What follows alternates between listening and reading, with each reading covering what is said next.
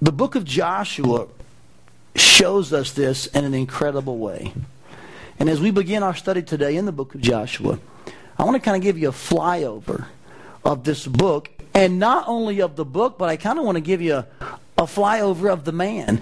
And I want you to see how this principle that what we do privately really affects what we do publicly. I want you to see how this principle is just lived out in the book of Joshua. So take your Bibles, turn to Joshua chapter 1, would you? And I trust that you'll take out your teaching tool found in your worship folder. Let's take a few minutes and look at Joshua the book to try to get an overview, kind of a, uh, um, a summary of this book we know as Joshua, okay? Have your pen there, your pencil, your lipstick, your eyeliner, whatever you're going to use there. Take notes. Have your worship folder teaching tool. And let's just this morning understand a little bit about Joshua the book.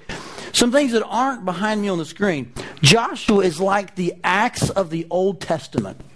In other words, it's a transition book between the Pentateuch, which is the law of Moses, and then the history of Israel as they start out.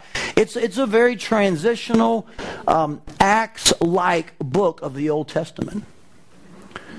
It's a book about public victories. Joshua is a very corporate book. Most of the book talks about things that happen to the entire uh, people of Israel.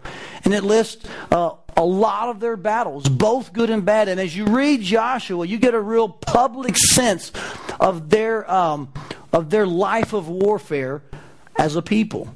In fact, there are probably four really key passages in the book of Joshua. And I want to kind of read through these with you and just talk about them briefly.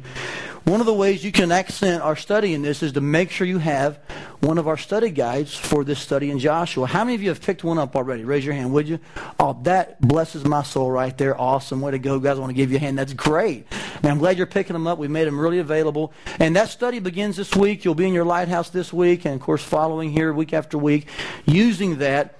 Uh, so I want to encourage you to to read these passages that you see behind me as well this week, along with your first lesson in there as you talk about in your lighthouse. This will give you kind of an overview of that study. Four key passages. The first one's found in Joshua 1. 1 and 2. Look what the Bible says here. You're, you're there, you're reading along. It says that after the death of Moses, the servant of the Lord, the Lord then said to Joshua, the son of Nun, who was Moses' aide, he said, Moses, my servant, is dead. Now then, you and all these people get ready to cross the Jordan River into the land that I'm about to give you. Kind of a twofold purpose for Joshua's leadership. We, we think a lot about Joshua's leadership being to, to conquer the land and divide it up. But did you know his first real responsibility was to get the people across the Jordan River? And that was no small task, mind you, because they didn't have bridges then. Are you with me? And so he's facing this, this large task of getting a million plus people across this river. So I see that as like this calling, this initial uh, set of orders. Well, Joshua does complete that task. Look over at chapter 3, verse 17. Remember, we're getting a flyover here, so you're going to kind of get a, uh, the, the book of Joshua in four segments. It, the Bible says that the priests who carried the Ark of the Covenant of the Lord, they stood firm on dry ground in the middle of the Jordan. And then here's the fulfillment of Joshua 1 1 and 2. All Israel passed by until the whole nation had completed the crossing on dry ground. That was the, that was the first thing he was asked to do. And if you'll notice, I would in your Bible draw a line from 317 all the way down to 424. Can you find that next verse, 424? Draw a line, connect these two. Here's what they were to tell their people, and here's the impact this crossing had. He did this, speaking of God, he did this so that all the peoples of the earth might know that the hand of the Lord is powerful. Amen? I mean, God is a victorious God. He calls us sometimes to things, to things and, and battles and situations like, God, can we really do that? Can I accomplish that? How is that going to happen? But the hand of the Lord is powerful. Amen. And so that you might always fear the Lord your God. Well, they cross the Jordan. They get into their first few battles, and their strategy, by the way, was to attack the central part of the, of the region and then kind of ripple out from there. Well, they did that, and if you'll notice in Joshua chapter 14, verse 15, can you flip there real quick? Maybe underline this verse, put a number 3 by it. Here's an awesome verse for the children of Israel. In fact, if you have NIV, can you read this out loud with me? It's just a few words. The last part of Joshua 14, 50. In fact, probably just the last seven words. Let's read that together, shall we? Then the land had rest from war. And all the people of Israel went like this, probably. Finally. I mean, they had been engaged in battle after battle after battle. Their leader was a military general. But finally, rest. We see that in the next few chapters, um, after this conquest of the land, that they begin to divide up the land. And most of these chapters following is the, is the uh, division of the lands by tribes and so forth. And then we have an interesting verse about verse 43 in chapter 21. Look there. This is kind of what I call the capstone. And I've really loved these verses of the last about uh, six to seven weeks as I've read through Joshua and prepared our study and just kind of looked at some different things. These verses are kind of hidden. We go to 24:15 a lot, don't we, about how he drew the line in the sand and said, I'm going to serve the Lord today. And we go to chapter 1 where he said, I'm not going to be afraid because the Lord is with me. But here's some awesome verses tucked away at the end of a very legal type of description. They divided all the land and by the way, Joshua was the last to get his land, which is a, an awesome trait of a leader, isn't it? They gave all the land out, and at the very end it says, and then finally, when everyone was settled, Joshua received his portion. We'll talk more about that later. But here's some tucked away verses that really speak to this whole book. Here's the capstone. Look what it says, Joshua 21 43. So the Lord gave Israel all the land he had sworn to give their forefathers. And they took possession of it and they settled there. That's an awesome verse. I mean, you realize this is after wilderness wanderings, this is after Egyptian slavery. What, a, what, a, what an awesome verse to display the faithfulness of God. In fact, he begins to talk about that. Verse 44 The Lord gave them rest on every side, just as he had sworn to their forefathers. Not one of their enemies withstood them. Now, that's what I call victory. Amen? I mean, not one of their enemies withstood them.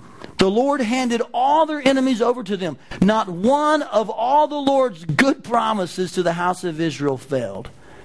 Every one was fulfilled. Don't we serve a great God? And He's the same yesterday, today, and forever. He does not change. So, guess what? The same God who gave this capstone to these children of Israel and said, You are victorious because I am faithful. That same God, His same character, speaks to us today and enables us to have a life of victory.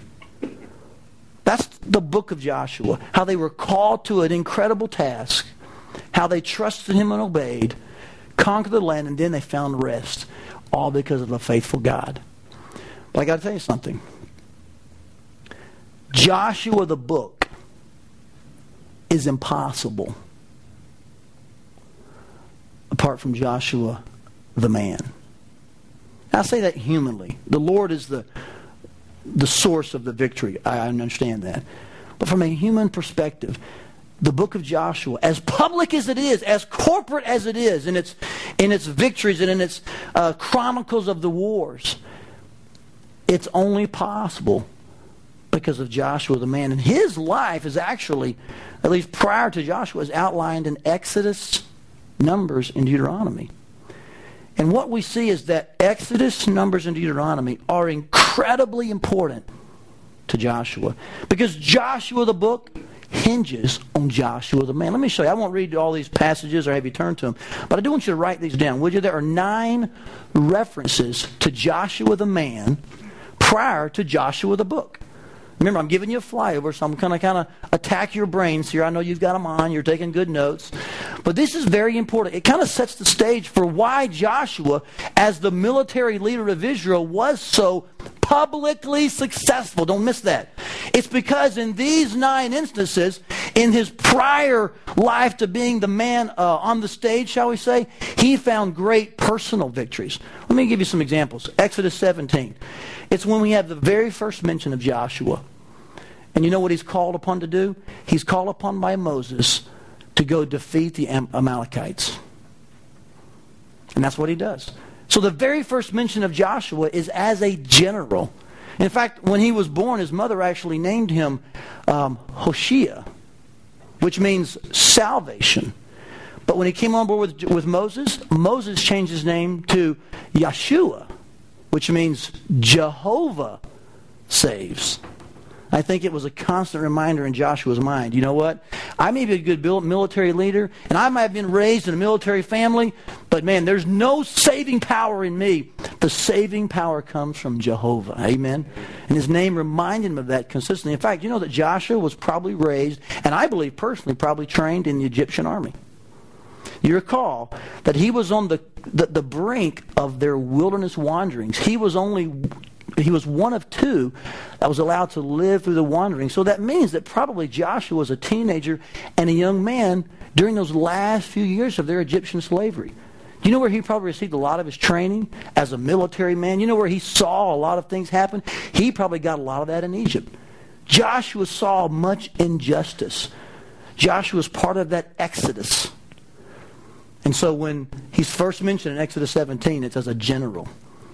And then you move on from there in different portions of, of Exodus and Numbers and Deuteronomy. In Numbers um, 13 and 14, we have the story of the, of the spies. Remember there were, uh, remember as a kid singing the song, 10 were bad and 2 were good?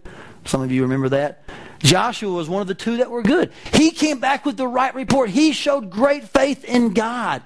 When everyone else was like, man, we can't take the land. There are giants in there. Joshua's faith brought him to a place where he said, God said it, let's just do it. I like the passage in Numbers 32. It's the story of the golden calf. Excuse me, Exodus 32. It's the story of the golden calf. And here's an interesting thing about Joshua, the man you'll like. When they were coming down from the mountain, they heard a bunch of noise. You recall this? Aaron had, had succumbed to the people's wishes and led by consensus, which is always a bad idea. And they had built an altar, and so Aaron's sitting around thinking, well, you know, I guess this is okay because Moses and Aaron, uh, Joshua are lost in the mountain. So here they come trekking down the mountain, and they both hear noise, and Joshua's first inclination is it's the sound of war. You see, Joshua was a military man. He said, Moses, that sounds like a war. And Moses said, No, Joshua, that's singing. And they kept hiking down. All of a sudden, they got to the place in the mountain where they could see, and it's idolatrous. It's, pa- it's a pagan orgy. And Moses throws the tablets down. All the while, Joshua's first thought was, "Hey, there's another war. Let's get down, Moses. I can be, a, you know, I can get into what I do best." Joshua was a military man. His thought processes, his his tendencies, his personality, lended itself towards military type of stuff. In Deuteronomy 34, we have the story of Moses' death and succession. And if you ever think this is very difficult to do, I mean, transitions often kill organizations, especially churches, by the way. Going from one leader to the next or a set of leaders to the next. Can you imagine following Moses? I mean, the most humble man who have ever lived, the Bible said. And the children of Israel mourned for Moses 30 days. It's a long time to mourn for, for one man. And then God says, Oh, by the way, Joshua, your turn. We can see why he would be afraid. I mean, he's on the heels of a highly successful yet highly humble servant of the Lord. So you see in these passages that, that, that Joshua was, was sometimes a slave. He was a soldier. He was once a spy. He was a servant. You know that much of, most of Joshua's early life was spent as Moses' personal attendant? In fact, when they would set up the tabernacle in the wilderness, they had another, another place called the tent of meeting. You ever heard of that before? It's in the Old Testament. And Joshua's one of his main responsibilities was when Moses went into the tent of meeting to meet with God, his job was to stay there and watch and guard the tent of meeting. It was like a sentry. And he stood on guard. And he, he kind of protected and kept watch. In other words, he got a real first-hand view of the life of Moses and what it took to lead those people. Joshua was well prepped privately. You hear me, people? Joshua took care of everything here. He took care of behind the scenes. He made sure this was right so that when Joshua, the book, was necessary, he was able to lead publicly. See, Joshua learned something that I want you to write down. I want you to let this sink in as we begin our study in Joshua, as we talk about how to be victorious uh, between now and the end of November, as we talk about certain things in our life that we want to see you gain victory in and teach habits and principles that will help you learn how to live above the fray, shall we say. Here's something, uh, an, an overarching fundamental principle, and that's this. Joshua learned that personal, private victories were vital to corporate, public victories. Just jot that down keep it with you. You say, well, Todd, I knew that. I think a lot of us know that here, but a lot of us forget that Monday morning.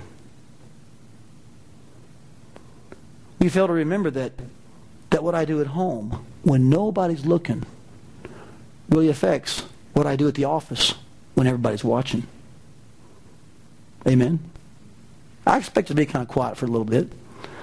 We sometimes forget that, that what I do late at night on the internet really is, is very important because it, it says more about my heart than perhaps how I act at church on Sunday morning. It's important that, that, I, that my checkbook that no one ever sees, that I, that I treat that rightly. Because if I don't, if I don't spend correctly and invest wisely and, and understand God's patterns for giving and sacrifice and stewardship, when the, when the crunch time comes, I'm not going to make the right decision. You see, guys, being, listen very carefully, is crucial to doing. And you know what the curse of the American church is, don't you? We got a lot of doers. People who can act right. And they know what to say in public. Man, they, they know how to act. They've got the lingo and they've got the part. They got it down. But their heart too often is filled with wickedness. The American church has been ravaged by people who worship me with their lips, but their heart is far from me, the Bible says. Can I ask you a question? How's your heart this morning? How's the private life behind your chest cavity? What's really going on behind the curtains of your existence? Joshua knew that in order for that public life to be what it needed to be, in order for him to fulfill God's purposes as the leader of these children of Israel, he needed to win victories here first before he won victories out there.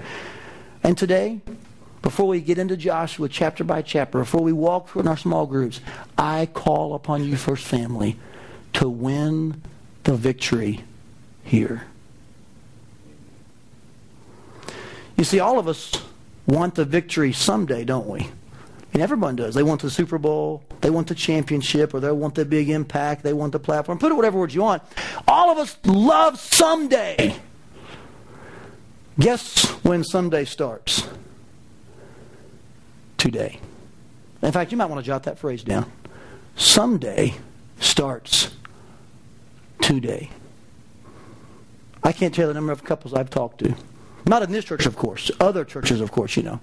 The number of couples who've said, you know, man, someday I just hope my, my marriage really just takes off. Man, I hope that my wife and I get along, and I'm hoping that I can really make some changes. And then six months later, what they're saying? Man, I just really hope that my marriage and then another six months, and you find that about three or four years later, they're still living in the realm of intentions.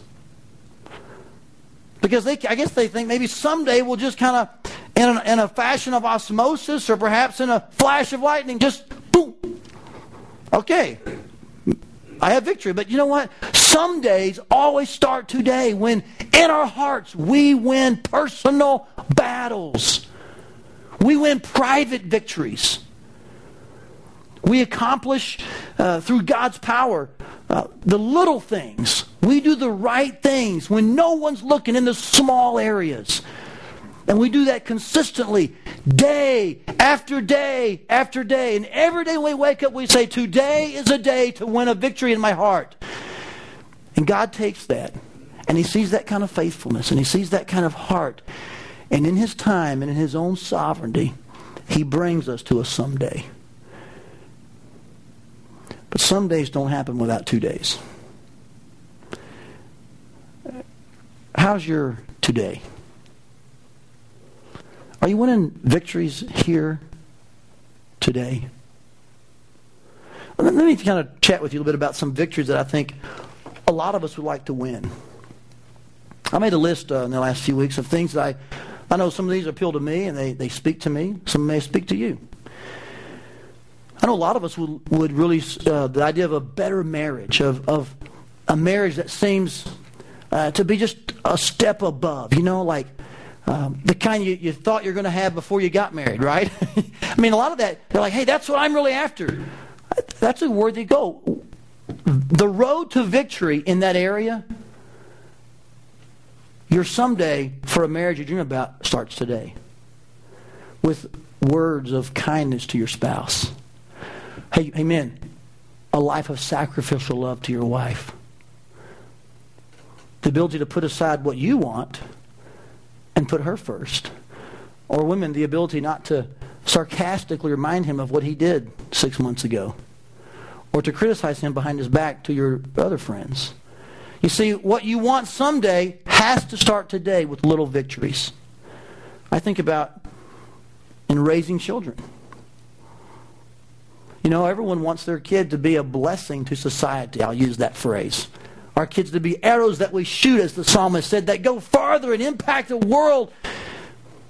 But you know, I tell you, those little arrows need sharpening and chiseling and sometimes the discipline it takes to raise children. It's tough. Can I get an amen right there?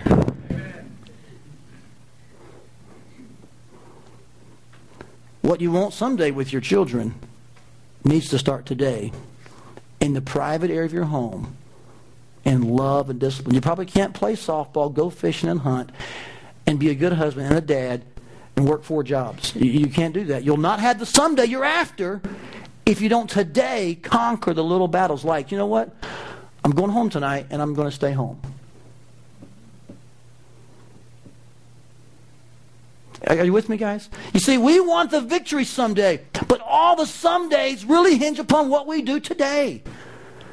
I think about addictions that people have, whether it's with spending money, alcohol, drugs or pills or, or other things that sometimes we don't think about, food. Could be a number of things. Our addictions, you know, a, a lot of folks really want to overcome those. That someday starts today. Winning the small battles today. Like tomorrow morning when you wake up. 90% of you will say to yourself, man, I ought to get up and exercise. And 1% of you will. 1% of us will, right? Because we're like, uh, and I'll be like you, like, man, I'm probably too, too tired to go run. I don't feel like it. You know what? The someday we're after of finishing the race, losing the weight. And I'm just speaking here real plainly to you. Is that okay? Conquering the addictions starts with being able to say, today I'm going to win the battle. I think about things like becoming a better Bible student. I love, one thing I love about our church, I love so many things about it. One thing I really love about you guys is you have a real thirst for the Word. And the visitors that I talk to who visit and the people that join and the new members that, one of their uh, predominant comments is, man, the, the, your church really seems to, I mean, they're just a real emphasis on the Word of God. People bring their Bibles. They actually look at them and you talk about them in the middle of the week and maybe you say, I just want to learn the Bible more. And so then you hear about a class and you, but you're always too busy. You see, I know someday you really want to script, memorize Scripture. You want to learn the Bible. You want to see it systematically. You want to understand theology. But every time there's a, a, a possibility today to, to lend itself towards that, it something always comes up. Ever been in that situation? That's not to provide guilt to you. I'm just trying to teach you that a lot of times our goals for someday never come to fruition because we never deal with the battle today. I would encourage you as classes are are introduced the next few weeks, as Kids Central is introduced the next few weeks for your children, as different things are brought to the table, as lighthouses are still, you can still sign up for them. Hey, think about someday and say, that means today I need to, I need to make some adjustments in order to see God bring some victory in my life someday. A few other ones I wrote down here. Our thinking patterns, our relationships, the, the battle of lust that every man faces. how to deal with our tongue and the sharpness that often many of us have in our, in our tone and the sarcasm we bring to our families. For some of us, we, you, some of you may be done with God's call upon your life into full-time ministry and, and perhaps leaving what you know and entering into a vocational life as a missionary. The Kings here are headed that way. It could be a number of things, but listen, guys, the someday you're thinking about in any area, that victory you one day envision, starts here today. And Joshua the man, Exodus, Numbers, Deuteronomy are crucial to Joshua the book. Guess what? Your home is crucial to this church. Your life is crucial to this church. And what you do personally, how you live privately, how you seek to honor God and win those victories here really matters to the corporate body of First Family. I call upon you, First Family, to live holy lives for God, to seek Him single mindedly in your life privately, with your family, so that when we gather together and we're in our community, we're seen as the people of God, wholly devoted to Him. Not as folks playing a game or acting on stage. Amen. But people authentically involved in the lives of others in a public way because we have won some personal victories. This has really brought home to me. Over the weekend, I was in Tennessee speaking to about 300 high schoolers at my alma mater. They kicked their year off, and so they invited me to speak. I walked into the uh, auditorium Thursday morning, and a gentleman, I don't know his age, but he walked up and he stuck his hand out. And he said, "Do you remember me?" Which is always a scary question. Can you can you agree with me there? And how do you answer that if you say yes or if you say no? I didn't know. So I said, "I'm Todd," you know, and I'm thinking you go first, right? And he said, "I'm Doug Carpenter." And then it started coming back, and he looked kind of familiar, and he said, "Years ago." I was a junior high kid, and you spoke at our retreat in Gatlinburg, Tennessee, and you really challenged us to examine ourselves and see if we were really saved. He said, I had doubted for years, probably from fourth grade on. He said, I remember being in like ninth grade. That was junior high back then, by the way. And he said, I remember coming up to you after everyone had left, and I was so afraid, I was so insecure. But it was kind of late and everyone was gone. And I said, I, I need to talk to you about being saved. And you said, well, let's go to the bus and we'll talk. And you said you left and when you went to the bus and you sat and you gave me tons of verses about how to deal with my doubt. And he said, I remember that night I got saved. He said, I want to thank you for taking time out to help me know the Lord. Now, I don't remember that guy hardly at all. But I thought, and I don't do a whole lot right sometimes. I'll tell you a lot about my failures than I do my successes. But at that moment, God's Spirit just spoke to me and said, Todd, aren't you glad you didn't brush him off? Aren't you glad you didn't say, hey, little kid with a runny nose, leave me alone, man. I'm speaking to a crowd. I'm on stage. This is a public venue, man. We just. Aren't you glad that somewhere God just gave me the strength to say, yeah, Doug, why don't we go chat a little bit? And I've learned that ministry is a small world. And you never know when your path today may cross again someday. And I want to thank God Almighty for the victory that day here when no one was looking. It wasn't a big deal. And I could have said, well, go talk to youth pastor. You'll see him more than you will me. But I'm so thankful that God just put in my heart that day to, to do the right thing when nobody was looking. You know, I probably get that from, it's probably a genetic thing that I just watched my dad all my life do that. My dad's probably my, is, is my hero. He's just the man I look up to. I saw him this this past two days as well. And at that same retreat, um, one of the guys came up and said, "You know one thing? I'm always known as Roger's son or Mike Haynes' friend when I go to Tennessee. I'm not really known as Todd. It's either Mike's friend or Roger's son. So I'm meeting all these folks, and one guy says, "Hey, you're Roger's son, man. We love your dad." And I'm like, "Well, I do too. I'm glad you love him." And one guy said, You know what I like about your dad? He said, Your dad is the one guy who he was the same behind closed doors as he was on the stage. And I said, What do you mean? He said, uh, This was a college kid. He said, When I was student body president, he said we had a, a prayer meeting for all the student uh, for all the student body officers of the university. And he said I sent word to all the faculty administration. If you want to join us, come right ahead. 6:30 so and so day. We'd love to have all of our administration praying with the student body officers. He says, "You know how many showed up?" And I said, "I don't know." He said, "Only one." Guess who that was? Your dad. I thought, well, first of all, man, I was so, so proud of my dad, you know, in the right way. I'm like, man, go, Dad? That was years ago. But, you know, I watched my dad his whole life live that way. He would do the right thing when nobody's looking. He didn't care if anybody's looking. And he got that invitation. And he went to this prayer meeting. The only one, I can't answer for why folks didn't go there. I'm sure there were legitimate reasons.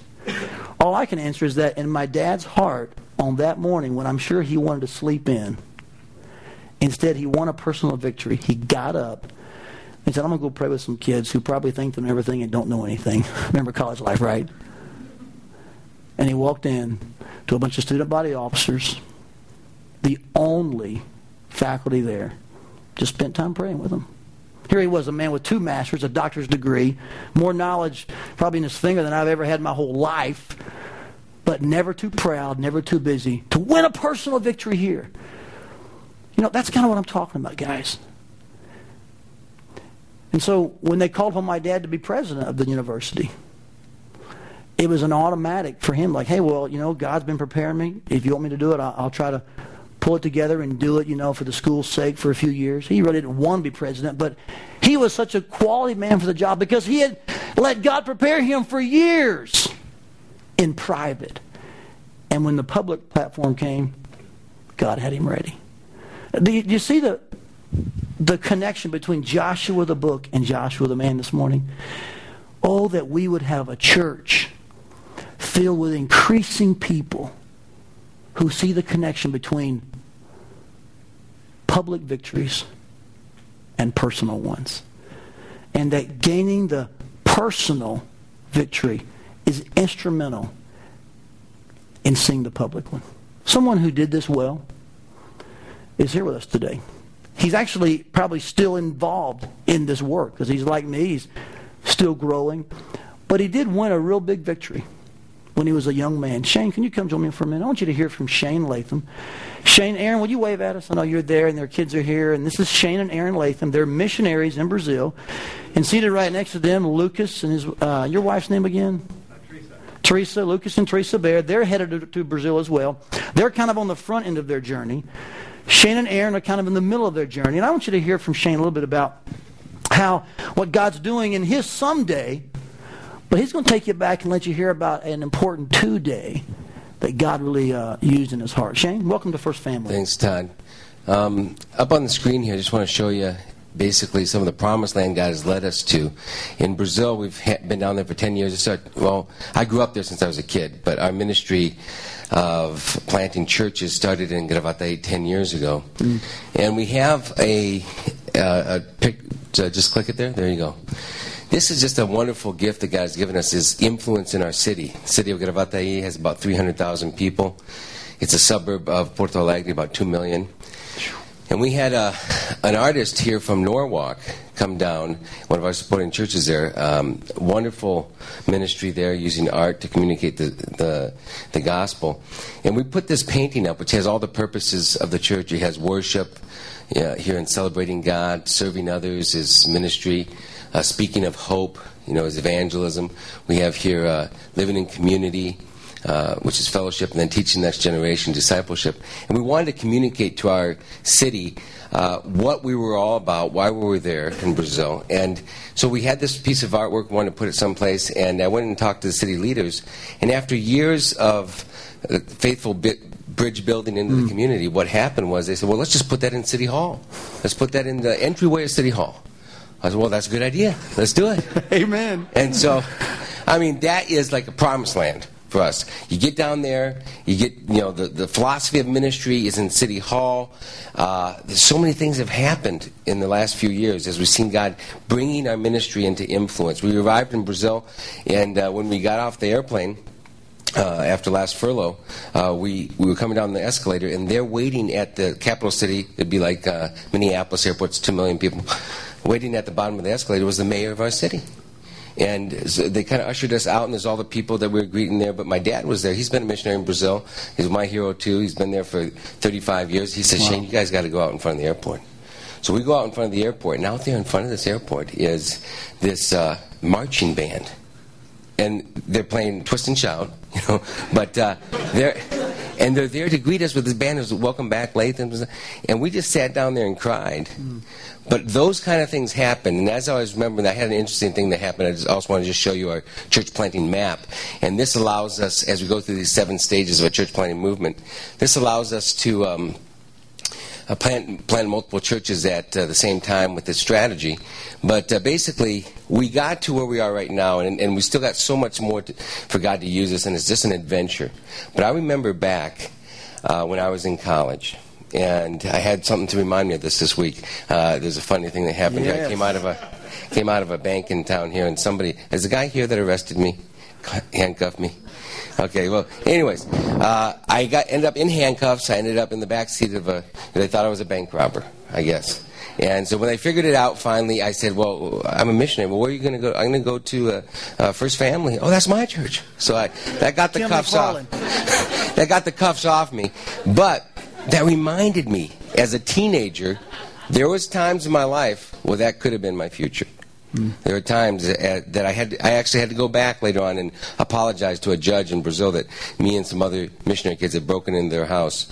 I had to go back and apologize to a pastor when me and some other kids, as I grew up in Brazil, had ruined this church through uh, our involvement with drugs and things like that. And so, as I was handcuffed, I remembered where I could have been. You know, and it was, I, praise the Lord, it was a mistaken identity thing. Um, but it reminds me back to a personal victory when I was in college, a freshman in college college, and I was right there trying to decide which way I'm going to go with my life. And I'm delivering pizzas for Domino's Pizzas up in Minneapolis area. Two o'clock in the morning, my last run, snowing, and I have my little Geo Metro three-cylinder deal.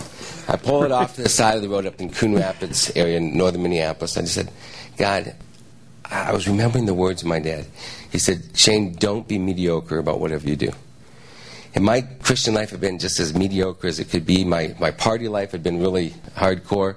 And now I said, God, I'm tired of this mediocre. I just want, just do whatever you want to do with me. I want the whole package. And from that day forward, things started happening and unraveling, and other decisions had to be made, and other victories had to be won that have taken us to be able to be in this church planting process that the Bears are coming to join us now. But there's amazing adventure still to come, and I can trace it back to that decision and uh, God getting a hold of my life. So I just want to thank you Amen. for the opportunity to be here. And it's, it's true. Personal victories lead to this promised land that God has for us. And you know, Shane's a, a, living example of that. I mean, all of you would love to. Hold on, Shane. I want to interview here a little bit, so just hang tight. Hold the microphone. But do you have handcuffs on? Uh, no, but Tim's coming in the back door. No, but who wouldn't want to come down an escalator? And I mean this in a humble way. But who would want to come down and feel like you'd won the hearts of your city, and and you come down the escalator to applause, and the mayor's there, and they give you the front of City Hall. Everyone wants that kind of someday.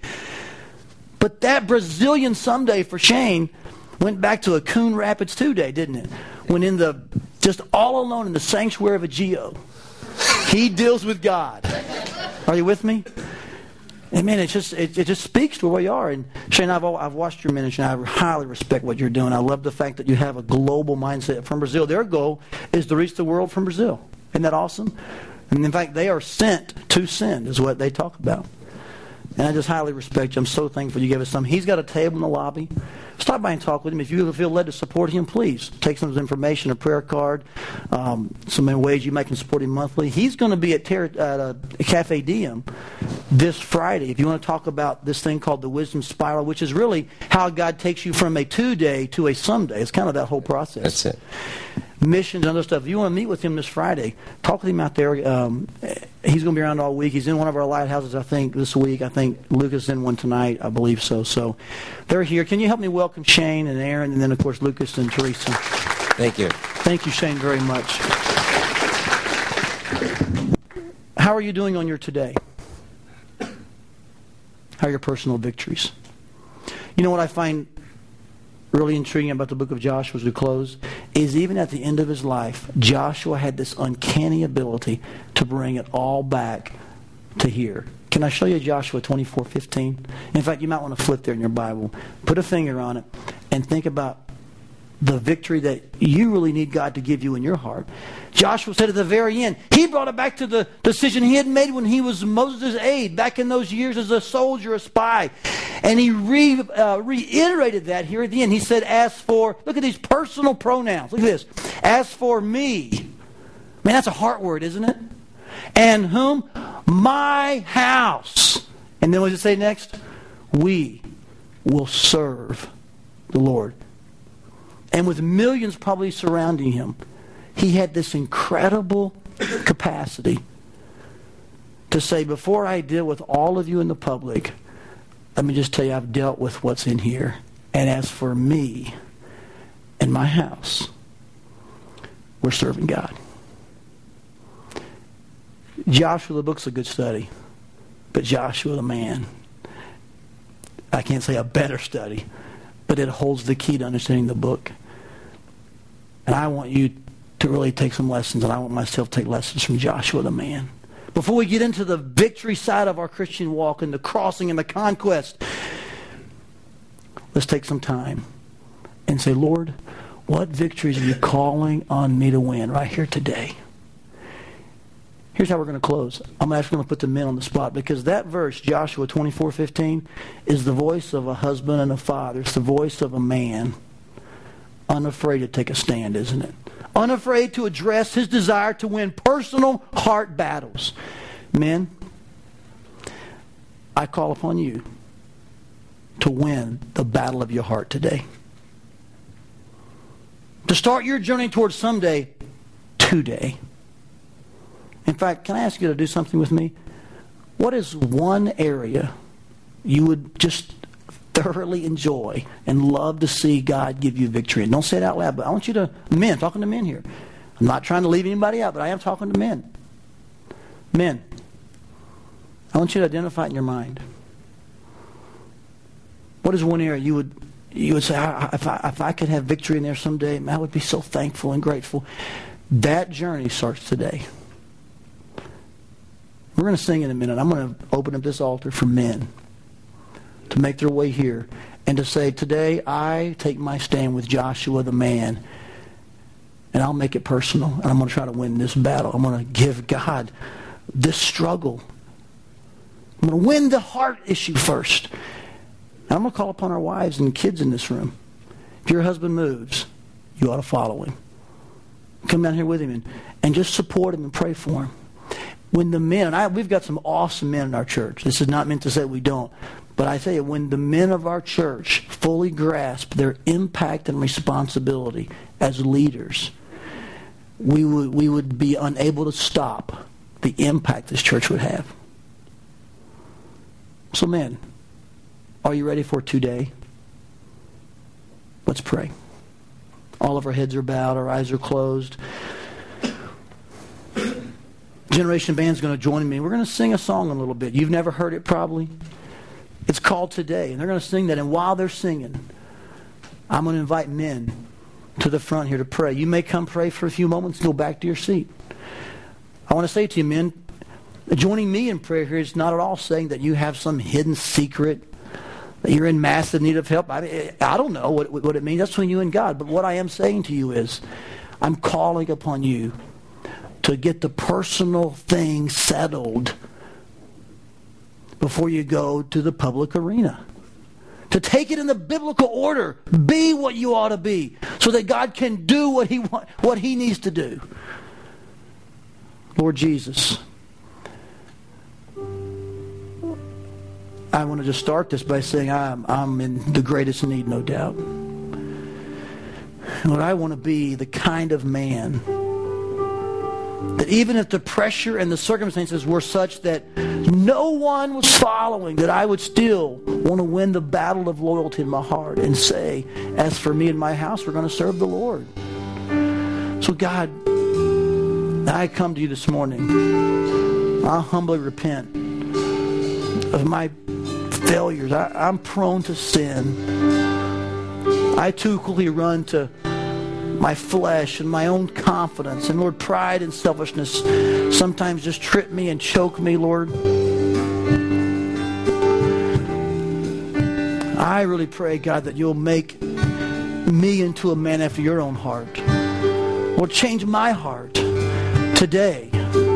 I reaffirm to you, Almighty God, my allegiance and loyalty. And Lord, I really want to someday, and I know it starts today,